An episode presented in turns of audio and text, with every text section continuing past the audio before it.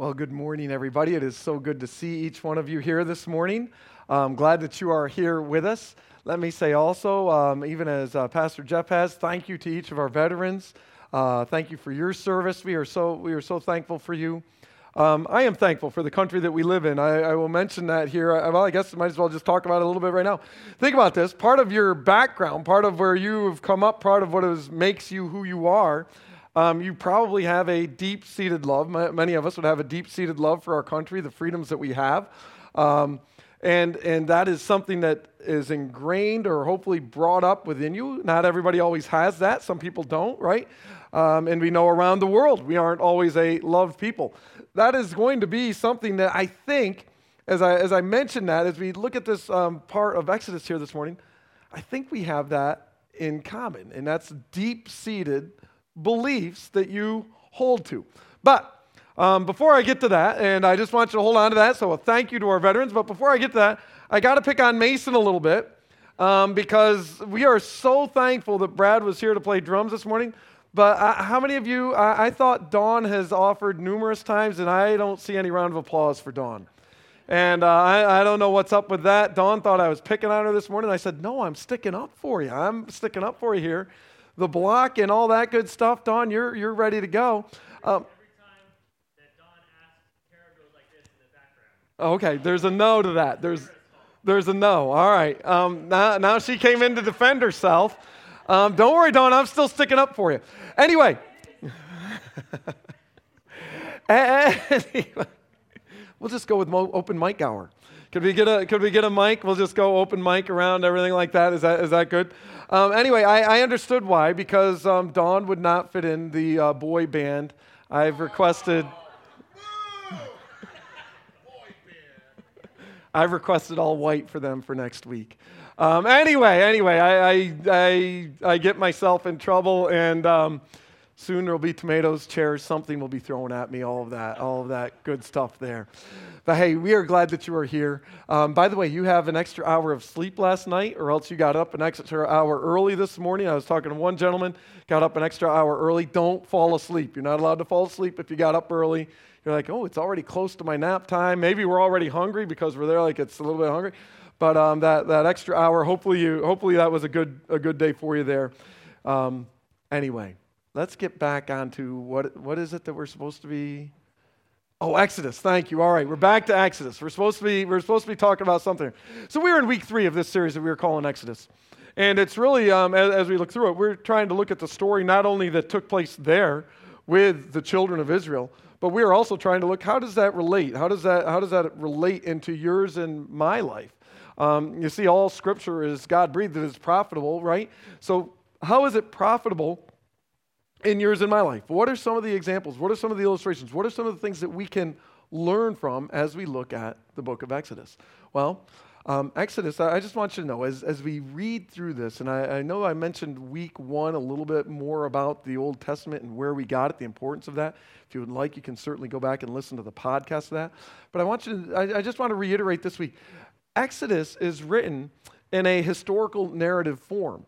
And we believe that Moses wrote that. It is Moses that is narrating. It is Moses that is writing it. But as he writes in a historical narrative form, we want you to know that as we read that, we read that as a historical narrative. And, and what do I mean by that? We, we are reading it as an account as to what took place. So as we go through this, Moses has given us the detail as to what it is that took place at this time, at this point in history. And we are looking at a time frame that's probably uh, roughly twelve hundred years prior to Christ, somewhere somewhere in that range, maybe fourteen hundred, fourteen forty-four, I think is the range that we would look at for, for the Exodus that is going to take place. All right, so so fourteen hundred plus years prior to Christ is what we're is the time frame that we're looking at here with this. But it's a historical narrative, and it's something that we can learn from and affect in our lives. And the reason that I talk about the deep-seated things that are in our lives, right? There's stuff that you believe, that you hold to, a love of your country, a love of those that have served our country, a love of the freedoms that we have, all right? That is something, what, what would it take for you to change that? We, we know that not everybody loves that, or let's change it to, to, to something else. Let's go to, to, go to your faith. If you are a follower of Jesus Christ, All right, and if you were brought up, even let's put it a little more deep-seated, if you were brought up in a Christian family, that is a belief that you have probably held, all right? You weren't a Christ follower when you were born, but mom and dad pushed that, and if you were saved at an early age, Christianity is something that you believe in. What would it take for you to say, you know what, I no longer believe in God? What would it take? There are certainly atheists out there. There's the other side of the story. There's an atheist that says there is no God and don't believe in God. What would it take for them to change their belief and believe in a God? Um, let's take it to another step. Um, let, let's go with a little bit of a fun one here. Um, do you know there are people who are New York Giants fans? It's it's it's uh, it's unimaginable to be a New York Giants fan. Who would who would be a New York Giants fan? What would it take in your life to get to get out of such a deplorable condition and root for a good team like the Philadelphia Eagles? What? Yeah. Um, deep-seated things in your life that, that grab onto you, that, that hold you. This morning, as we look at Exodus, we are going to be looking at a God who is changing a deep-seated belief in his people. All right, the nation of Israel, they have been, they they they went down into Egypt about four hundred years, four hundred thirty, four hundred forty years prior to what we are looking at this morning, and they have grown up and they became slaves down there. They have known, they've known nothing but slavery. All right, and this generation that we're talking about this morning, the generation that is going to come out, they have known nothing but slavery and hard work, and they are in a country, Egypt, that worships over one hundred gods. Egypt worships all sorts of gods. So in their lifetime, they've heard about Abraham, Isaac, and Jacob, but having heard about Abraham, Isaac, and Jacob in their past, they're there like, That's five, that's that's hundreds of years, over five hundred years before them for Jacob, all right? four hundred plus years for Jacob. And Abraham, you're going back even further. That's like us looking back and thinking of our founding fathers who are only two hundred fifty years ago, right? And, and that range there. And saying, yeah, that was just recent for us, right? That's ancient history to us, it seems like, right? For them, that's ancient history to talk about Abraham, Isaac, and Jacob, the God of Abraham, Isaac, and Jacob. For this generation that is in that is in Egypt at this point of Exodus that we are looking at, they're looking back and they're saying, God of Abraham, Isaac, and Jacob, I don't know where he is, but we would just like a God of us that might deliver us, that might help us out in this situation. Because we're looking around and we see everything in Egypt. They're all flourishing. They're all doing well. Egypt is the power of the world. Their economy is doing well. And they're probably looking and saying, their economy is doing really well because we're here as free labor doing all the work for them. So they're a little bit frustrated and they're, they're like, what's going on? And into this, God is going to speak. So if you have your Bibles this morning, if you have your phone, whatever it is, the device that you like to use, if you like to use your Bible, you want a device, I'd encourage you to take that out. We're going to be looking at Exodus chapter five. Um, not only are we going to be taking a look at Exodus chapter five, we are going to be taking a look at Exodus chapter six, Exodus chapter seven, Exodus chapter eight, Exodus chapter nine, Exodus chapter ten, eleven, and twelve. Now, the good news for you is that I was up in Syracuse yesterday. I stopped at a place called, called Glazed and Confused. Has anybody heard of it? It is called a, yeah, there, it is called a donut shop, isn't it? It is not a donut shop. It is a sugar shop that has some donuts around the sugar that they serve. And they are tremendous. Now, the good news is, since we're covering so much information, that I ate at least a dozen of them, maybe more, and I think that I don't think there's anything wrong with me. I think I might be a little bit hopped up in sugar, and I might be talking a little bit fast, but it's going to help us get through these twelve chapters of, or at least all these chapters of Exodus that we need to get through to, and I really think that I'm perfectly fine, so I don't think there's anything wrong. All right, so there you go. So I'll, I'll talk really fast, you listen really fast, and hopefully we'll get through this, um, we'll get through all these different chapters here. But as we look at Exodus, all right, I, I just want you to realize as we go through this story, God is revealing. God is making himself known to his people, Israel. He is making himself known to Pharaoh, and he is making himself, himself known to Egypt. And we are going to close this morning, um, we're going to close this morning by celebrating communion, the Lord's Supper together, because we believe that God has made himself known to us, and we remember what it is that Jesus Christ did on our behalf. Um, so that's just this morning as we go through this message where we're going to go. But if we're going to pick up Exodus chapter five, and this is how it starts for us with this. And it starts with the word afterwards. And let's just start with that afterward right there. This is going back to last week when we talked about Moses. Moses saw the bush that was burning, and he went over to take a look, what's going on with that? And God called out to him, Moses, Moses. And he's there like, Moses, you are going to go and you are going to deliver my people. Get ready, Moses. This is what you are going to do. So God calls him.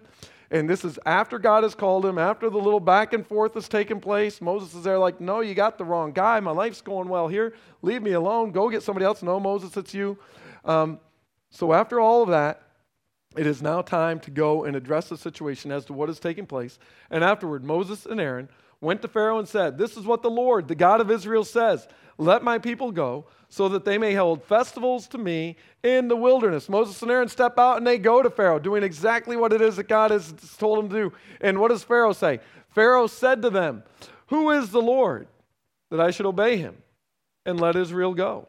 I do not know the Lord, and I will not let Israel go, right? four hundred plus years earlier when Joseph came down, Joseph came down representing, all right, his people, and his Lord was known, his God was known. four hundred years later, four hundred plus years later, Pharaoh's looking, he says, I don't know who he is, and I don't need to know about him, and you're not headed out. As a matter of fact, he continues on, uh, or excuse me, um, Moses and Aaron respond to him, and they say, they said to him, the God of the Hebrews has met with us. Now let, let us take a three-day journey into the wilderness to offer sacrifices to the Lord our God, or he may strike us with plagues. But the king of Egypt responds back, all right? He responds back to them and says, Moses and Aaron, why are you taking the people away from their labor?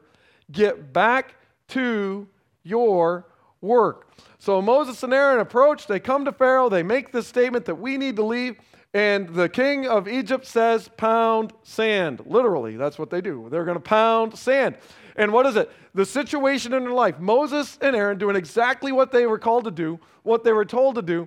The situation for the Israelites becomes even worse. The rest of chapter five goes on to tell us that they are now made to make their bricks do what it is that they're doing, but they aren't going to, the, the Egyptians are no longer going to supply, give them the supplies, get the supplies for them. They have to keep up the same quota of work. They have to do the same amount of work. And they start getting treated worse. So naturally, the people respond to Moses and Aaron with a, hey, thank you guys. We really appreciate that you went into Pharaoh because that worked out really well for us. All right. Our lives are even worse now. Thank you so much for what you did for us. As they're being beaten more, working harder, days are longer. Yeah, that three-day journey out to worship, yeah, that's not going to happen. Thank you. The story continues on in Exodus chapter six. The Lord said to Moses, now you will see what I will do to Pharaoh. Moses, wake up, take a look, because you are going to see with your own eyes. You are going to witness. You are going to be aware. You are going to see what it is that I will do. Because of my mighty hand, he will let them go. Because of my mighty hand, he will drive them out of his out of this country. And there is going to be a work of God that is taking place because of his mighty hand that takes place throughout this story. If you read the entire story, you will see the work of God back and forth in this story. But it is his mighty hand that is going to take Pharaoh, and Pharaoh is going to drive him out of his country. Moreover, he continues, I have heard the groaning of the Israelites whom the, whom the Egyptians are enslaving, and I have remembered my covenant. Therefore, say to the Israelites, I am the Lord, and I will bring you out from under the yoke of the Egyptians. I will free you from being slaves to them, and I will redeem you with my outstretched arm and with mighty acts of judgment. God is in the process of redeeming his people. And that is where you and I intersect with this story as well, because God is still in the process of redeeming his people. He continues on here by saying, I will take you as my own people, and I will be your God. Then you will know that I am the Lord your God who brought you out from under the yoke of the Egyptians. You see, God views this as important, and he wants them to know, you will know that I am your God. A reminder, if you are a follower of Jesus Christ, Christ died for you. Christ died for us while we were still sinners. The nation of Israel has done nothing. They have done nothing. They have been slaves up to this point in time right here for this generation, right? And God says, I will be your God. You will know that I am your Lord. God is interact. He is interceding on their behalf. He is redeeming them. What is the definition that we want to look at of redeeming even this morning? Release from bondage through the payment of a price. God is in the process. He is going to release them from their bondage. In chapter seven of Exodus, the story continues on with this. Then the Lord said to Moses, see, I have made you like God to Pharaoh, and, and your brother Aaron will be your prophet. So he's telling him, you are going to go back, and you are going to continue to meet, you are going to continue to speak, and you are going to be my mouthpiece. All right, Moses, you were worried that you can't talk. You are going to be my mouthpiece to Pharaoh. He is going to hear from you, and you are going to be like God to him as you continue to speak to him. And he says this, you are to say everything I command you. And your brother Aaron is to tell Pharaoh to let the Israelites go out of his country. But, God continues on, I will harden Pharaoh's heart. And though I multiply my signs and wonders in Egypt, he will not listen to you. He's making it aware right there. Moses, there's going to be a little bit of a challenge here. You are going to continue to speak. Pharaoh, he is going to continue to harden his heart. Because I am working and I want something to be known here. And he continues on, then I will lay my hand on Egypt. And with mighty acts of judgment, I will bring out my divisions, my people, the Israelites. And what does he continue on and say? He says this, and the Egyptians will know, right? The Egyptians will know that I am the Lord. Before, what was it? The Israelites, Moses, they're going to know that I am the Lord. The Egyptians, they are going to know that I am the Lord when I stretch out my hand against Egypt and bring the Israelites out of it. This is what the Lord says as he continues forward. By this, you will know that I am the Lord. Do you think that God, that God is in the process of saying, I want people to know? You see, Egypt worships all kinds of gods. I want them to be aware that there is one Lord. Um, you as Israelites, you have grown up in a land where there is only one, or where there are all these gods, and you've seen nothing that's up down your back. I want you to know that I am the Lord. With the staff that is in my hand, I will strike the water. Again, this is Aaron that is speaking this. I will strike the water of the Nile, and it will be changed into blood. All right, think about that. Then the Lord said to Moses, tell Aaron, all right, take your staff and stretch out your hand over the waters of Egypt, over the streams and over the canals, over the ponds and over all the reservoirs, and they will turn into blood. Uh, and blood will be everywhere in Egypt, even in vessels of wood and stone. Moses and Aaron did just as the Lord had, just as they had, just as the Lord had commanded. He raised his staff in the presence of Pharaoh and his officials, and he struck the water of the Nile, and all the water was changed to blood. The fish in the Nile, they die. The fish in the Nile died. The river smelled so bad that the Egyptians could not drink its water. Blood was everywhere in Egypt. God is in the process of proclaiming, you will know that I am the Lord. And the very first sign that he is going to give is this idea right here. He turns the blood, he turns the Nile into blood. The very life source of, one of the very life sources of water to Egypt, the river flowing through, so important to their economy, so important to their natural life, so important to everything they do. Everything turned to blood. Think about that. You have a pot of water at home that you're going to use, blood. All right, you go out to the river to get fresh water, blood. The story continues to tell us that the people went down to the Nile and they would dr- dig next to it. They were looking for clean water that they could use, that they could drink. What is it that we need? We need something that is that is clean. And what is God speaking into this? God is speaking in, listen, you have a God of the Nile, happy? I want you to know, happy, I'm going to address this God. This is who you worship? You want to worship the God, these gods? No, no, no. I am the God. Continues on. Take a look at the list of the uh, of the different plagues that are going to take place. We're going to take just a brief look at frogs here in a minute. Gnats, flies, livestock, boils, hail, locusts, darkness. We're going to come back to that list.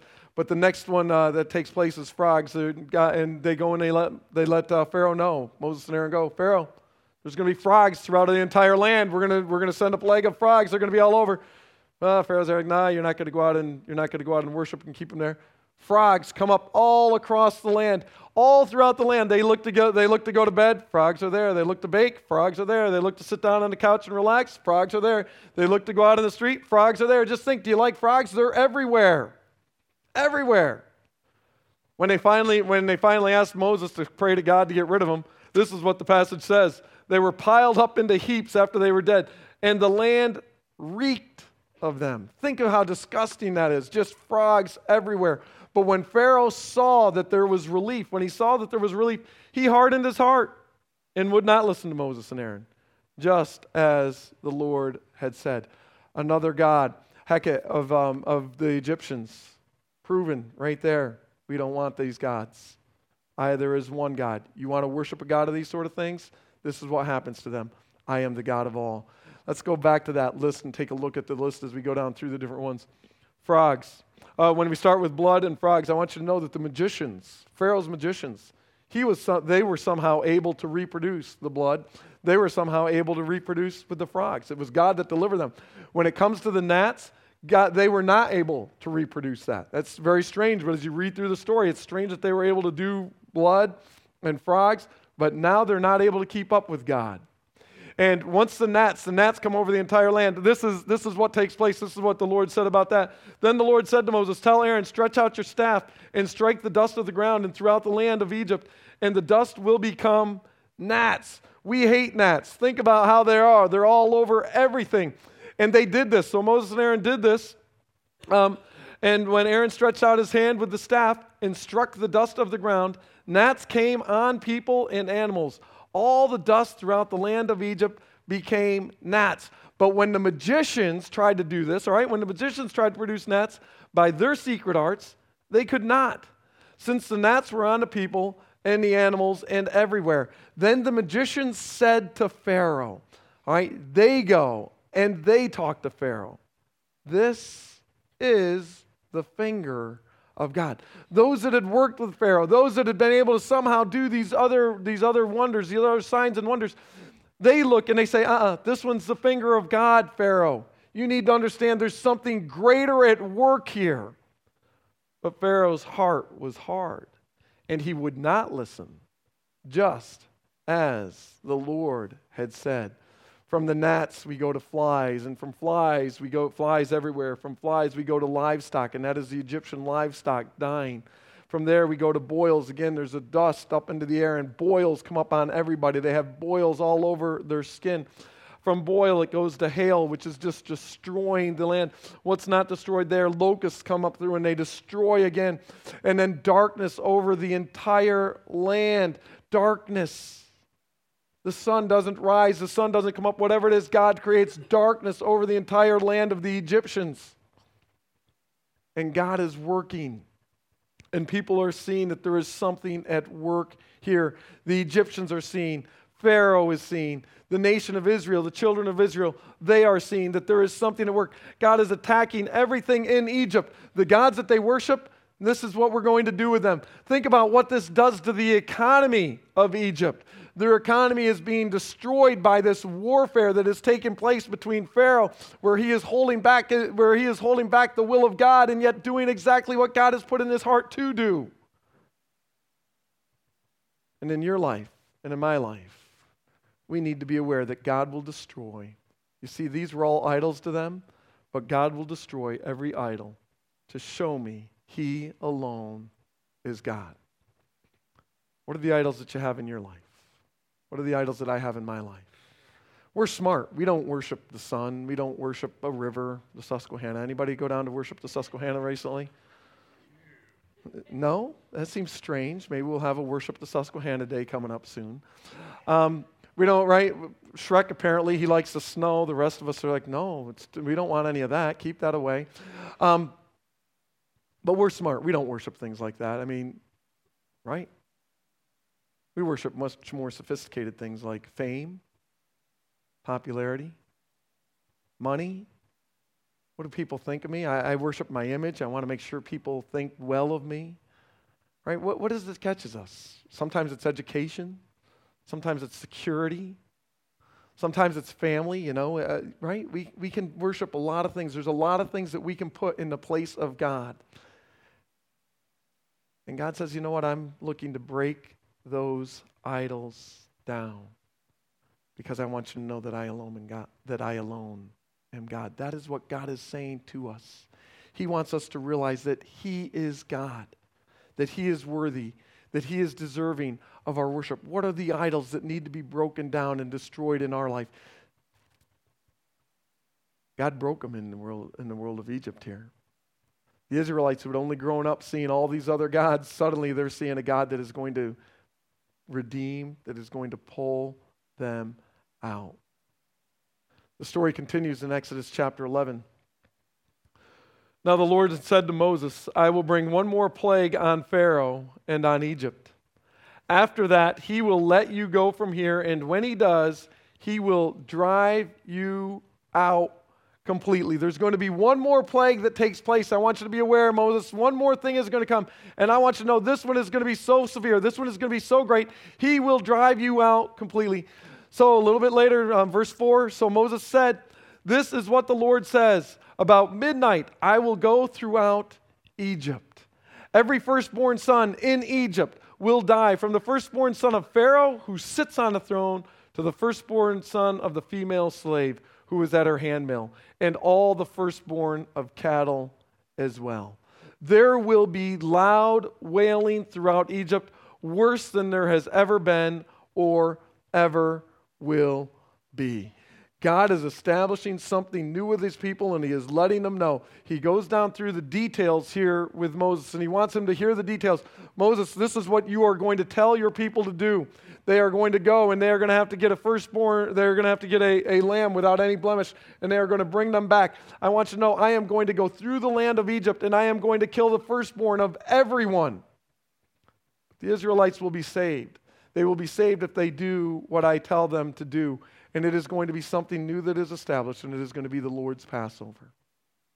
It's going to be a new ceremony, a new thing for you to worship. Excuse me, not to worship, but for you to celebrate and for you to honor. The Lord's Passover is going to be something that takes place, and I want you to be ready for it. And in chapter twelve of Exodus, he goes down through and gives the instructions, gives the, as to what it is that is going to take place with the Passover. And when he goes down through there, he's giving them the details that this is going to be a new life for you. It is going to mark a new calendar for you. As a matter of fact, I want you to set apart. There's going to be a new calendar. You are going to become a new nation, and you are going to be coming out of here. And this is how I want you to go about doing it. And he gives them the details of this as to how they are to eat. Once they grab that lamb, once they take that lamb, and once they prepare it, and once they get it ready, he tells them this is how you are to eat it. With your cloak tucked into your belt and your sandals on your feet and your staff in your hand. Why does he want them to be ready? Because you need to be ready to go. Because when they wake up and they see that there is death all throughout their land, they are going to say, leave. And I want you to know you are leaving in abundance. You are headed out, and we are going together. Eat in haste. It is the Lord's Passover. The first celebration of the Passover is when they leave Egypt.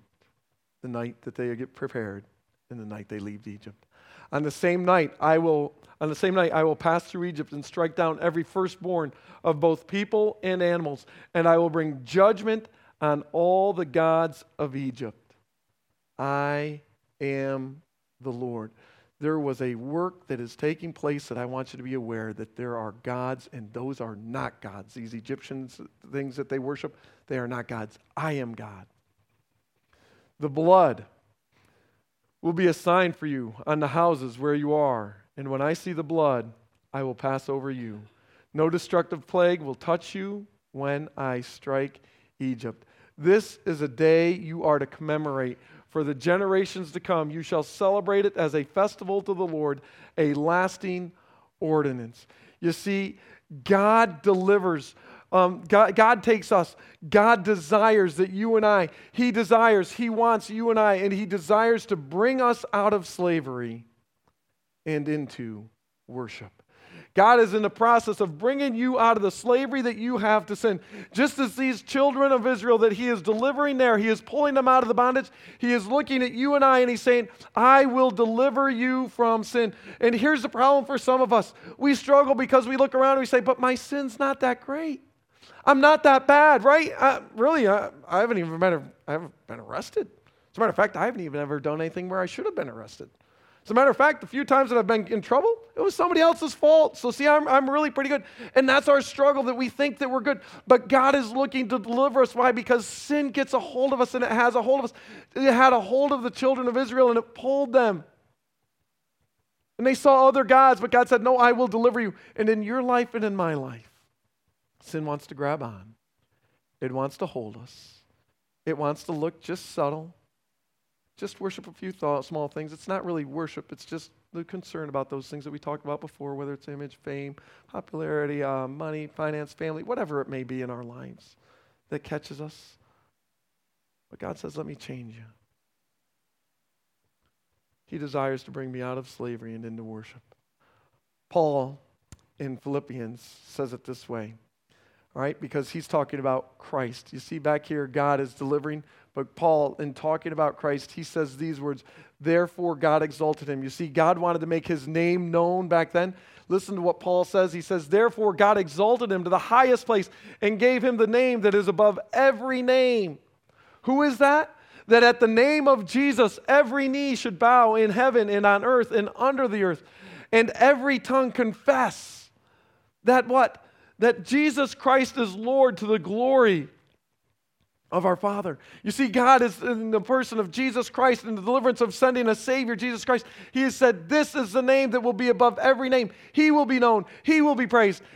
Just as I wanted to exalt my name in Egypt, I will exalt the name of Jesus Christ in the na- in the world today, and he will be a blessing to those that accept, to those that trust, to those that put their faith, their trust in Jesus Christ. You see, God will destroy every idol to show me that he alone is God. Some of us, we want to build up and we want to hold those idols strong. And God desires to bring me out of slavery and into worship. He desires to bring me out of that slavery of, to sin that grabs on and holds on to me, and bring me to worship him. Which brings us this morning to this opportunity and this time to celebrate the Lord's Supper. And I encourage you to grab this if you don't have one. If you if you look back to the back, um, I, I believe that Reed will deliver one to you if you would like. Just look back there, give him a little wave or nod, he'll bring you one. But um, we are we are celebrating we are celebrating the Lord's Supper, and I want you to know this celebration of the Lord's Supper actually comes right from this passage that we're looking at this morning. If you've been with us in the past, I've mentioned this idea, but this this passage right here, that's the Lord's Passover. That is what they celebrate on that night when they were together G- with Jesus in the upper room, the night before he was the night he was betrayed, the night before his crucifixion. He is together and he sits down with his disciples and he says, "This is my body." And the disciples look at her, they're like, "No, no, no, it's not your body." This represents, this is a reminder of those fourteen hundred years ago when we came out of Egypt. It's a reminder of the body of the lambs that were cru- the lambs that were slain, and their blood that was painted on. That's that's what this is a reminder of. It's a reminder of that celebration. And Jesus was like, "No, no, no, this is my body, which is given for you. Do this in remembrance of me." So when he took the bread and he broke it, he looked around the table as the disciples, and he gave it to them. And in something that they didn't understand that night, they couldn't have understood it when he said that. They're looking and they're like, your, your body, it's not your body. It's the lamb. We sang about that. Oh, the precious Lamb of God. His body for us. And that's what this represents. So if you were here this morning, if you're a guest with us, if you're wondering why it is that we do this ceremony together, why is it that we take a little wafer and a little bit of grape juice? It's so that we're reminded. We're reminded on a regular basis that we had a Savior who saw that we were slaves. Like the children of Israel, slaves in Egypt, we were slaves to sin. And we have a God who knew that there was nothing that we could do on our own because we're separated from him. And perfection was the qualification, and none of us are that. So he sent his Son into the world to give himself, to give his life, to be that spotless lamb that, there were, that had been a representative all those years earlier at the Passover. Jesus Christ presented as a spotless lamb, crucified. So when he took his body and he broke it and he gave it, he said, "This do in remembrance of me." And we do that this morning in remembrance of him. Take and eat.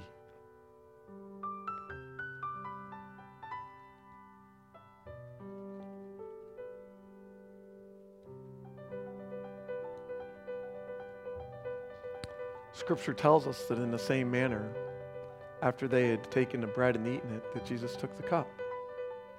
And again, the cup wasn't something that was to represent his blood, but rather it was to represent that of what it should have taken place fourteen hundred years earlier. And Jesus said, no, no, no, this is my blood. As a matter of fact, Peter, who was there that night, he says it with these words, for you know, for you know, that it was not with perishable things, such as silver or gold, that you were redeemed, all right?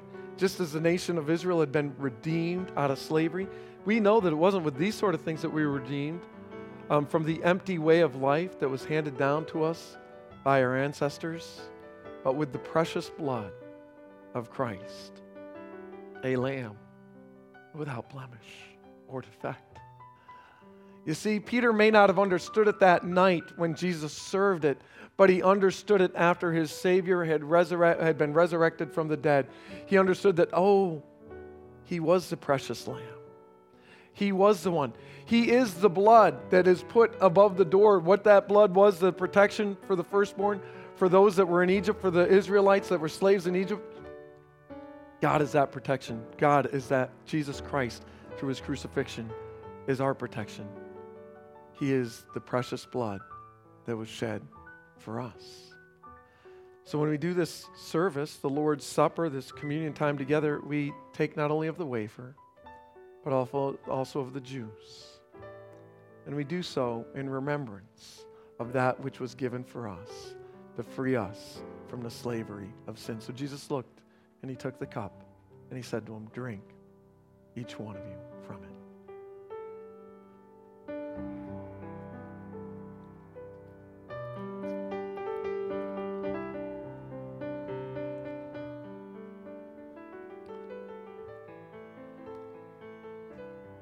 Jesus Christ died on the cross so that we could come to know our Father. The Lord that delivered the children of Israel from Egypt, that is what he died, so that we could be saved through Jesus, and we are thankful for that.